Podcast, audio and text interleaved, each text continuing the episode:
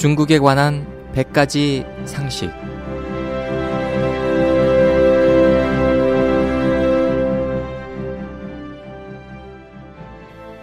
여러분 안녕하십니까?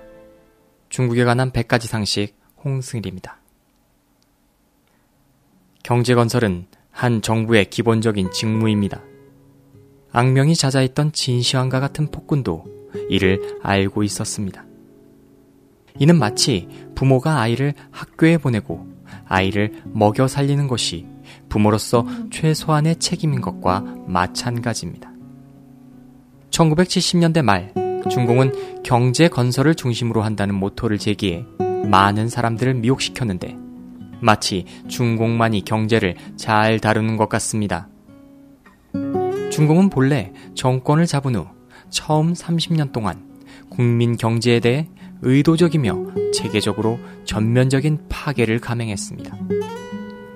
대약진은 대기근을 일으켜 수천만에 달하는 중국인들이 굶어 죽었습니다. 문화 대혁명이란 재난으로 경제는 붕괴되고 이 때문에 원래 낙후했던 중국은 세계의 흐름에서 더욱 크게 뒤떨어졌습니다. 역사를 돌아보면 역대 왕조는 정권을 수립한 후 모두 우선적으로 경제 발전을 중시하고 농경을 장려했습니다.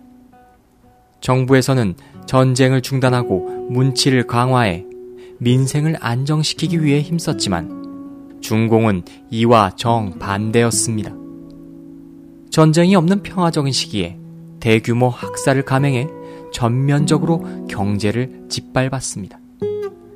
이는 역사적으로나 세계적으로 그 유래를 찾을 수 없는 기록입니다. 죄악이 심하면 사람과 신이 모두 분노하기 마련입니다.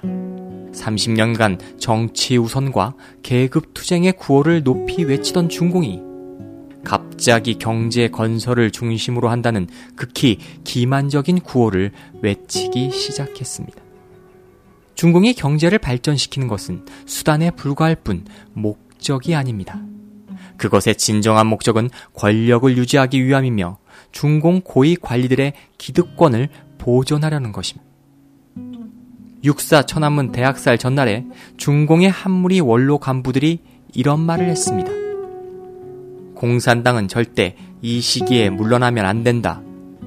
만약 지금 물러난다면 공산당은 역사의 난신 적자가 될 뿐이다. 우리는 반드시 권력을 잡고 몇십 년 동안 경제를 건설해야 한다. 이렇게 해야만 비로소 과거의 죄를 씻을 수 있다. 중공 원로 간부들의 본심에서 우러나온 이 말은 중공 고위층의 보편적인 심리를 반영합니다. 그러나 그들은 아주 순진하게도 그 어떤 죄도 씻을 수 없다는 것을 몰랐습니다. 하물며 살인이 아닙니까? 한국에서 경제 발전을 주도했던 전두환과 노태우 두 전직 대통령은 민주화 운동을 탄압했고 부패했다는 이유로 대통령직에서 물러난 후 법의 심판을 받았으며 심지어 중형에 처해지기도 했다는 것을 중공은 잊지 말아야 할 것입니다.